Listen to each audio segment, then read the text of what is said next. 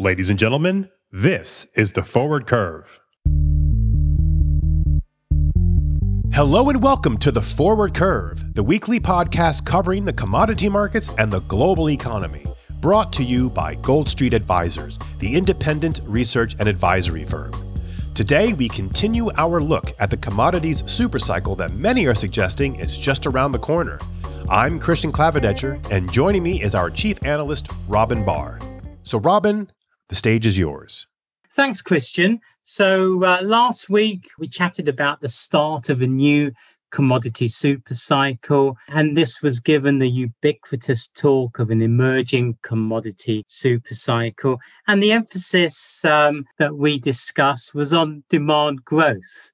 But what about supply? After all, commodity prices are driven by supply as well as demand. It takes two to tango so to speak. No doubt about that, Robin. So, is supply in materials like copper and nickel responding to rising demand? Yeah, good question. Um, what's very important to understand is that we're coming off a decade long commodity bear market, so an environment of declining prices. And this was marked by declining investment in commodities as we're already seeing, we're seeing deficits emerge in various industrial commodities like copper, like tin, at a time when governments around the world are stimulating their economies to get out of the pandemic induced slump. Metal prices prior to the pandemic were significantly below levels required to sustain growth in supply.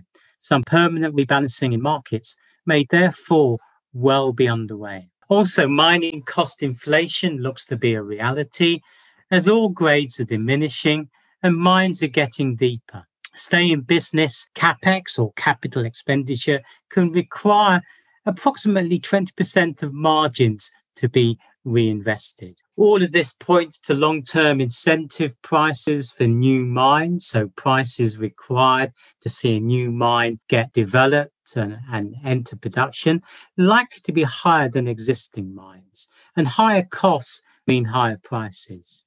So, to conclude, a supply response is expected, but higher incentive prices are required. Yeah, we should really highlight that point, and it bears repeating. So, to be clear, because production costs have significantly increased over the last 10 to 15 years, commodity prices are going to have to get significantly higher than they used to on a percentage basis for mining companies to invest now increased production. Uh, it's also important to note here a, a, common sentiment we share in the commodity space that unlike oil, there's no metals tap that one can turn on and off to affect production. That's right. And, and, and put simply, it will take some time for new production to rise to meet demand. Exploration, development, and production are well behind the rise in demand. And because it takes an average of nine years to get a mine up and running once materials have been discovered, output always struggles to keep up with structural increases in demand.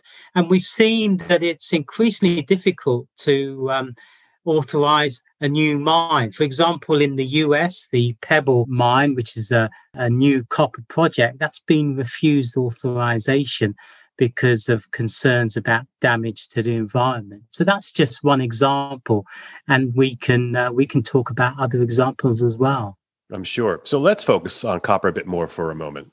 Okay, copper prices are comfortably above the long-term inducement level today, and with balances potentially tight in the next year or two, it is possible that they remain so for the interim a cluster of in development projects in countries like Peru, Chile, Central Africa, and Mongolia are scheduled to come on stream somewhere in the 2022 24 window.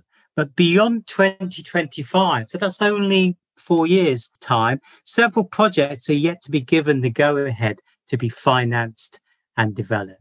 It is estimated that ore grade decline in global copper production could remove 2 million tons per year of mine supply by 2030. So that's around 10 to 15% of current global supply, with resource depletion potentially removing an additional one and a half to two and a quarter million tons per annum by this date, depending upon the specifics of the case under consideration. Thus, the price setting of a marginal ton of copper a decade hence will come from either a lower grade brownfield expansion in a lower risk jurisdiction or a higher grade greenfield project in a higher risk jurisdiction. Neither source of metal is likely to come cheaply. So if we want the supply because demand uh, needs it, then prices have to go higher because costs are going to go higher uh, in order to dig out the stuff that's needed. Discussions about the possibly imminent commodity supercycle in the press have not been in isolation, as they have been part of a larger expectation of a significant rebound in a post COVID economy. Basis Robin's comments, one can't help but wonder if we will finally see some meaningful inflation in consumer prices, which would certainly prompt a shift in monetary policy for central banks around the world, prompting a larger shift in the long prevailing economic paradigm of the last 12 years. It's no exaggeration to say that one of the most important sectors to watch to get a sense of where the global economy is headed is the commodities sector. And to do that, you should continue to listen to this podcast. I thank you, Robin, for joining me today, and I also want to thank you for joining us. Please be sure to subscribe to The Forward Curve on your favorite podcast platform. I'm Christian Clavadetcher, and on behalf of the Gold Street Advisors team, I thank you for listening. And remember, always keep an eye and ear on the forward curve.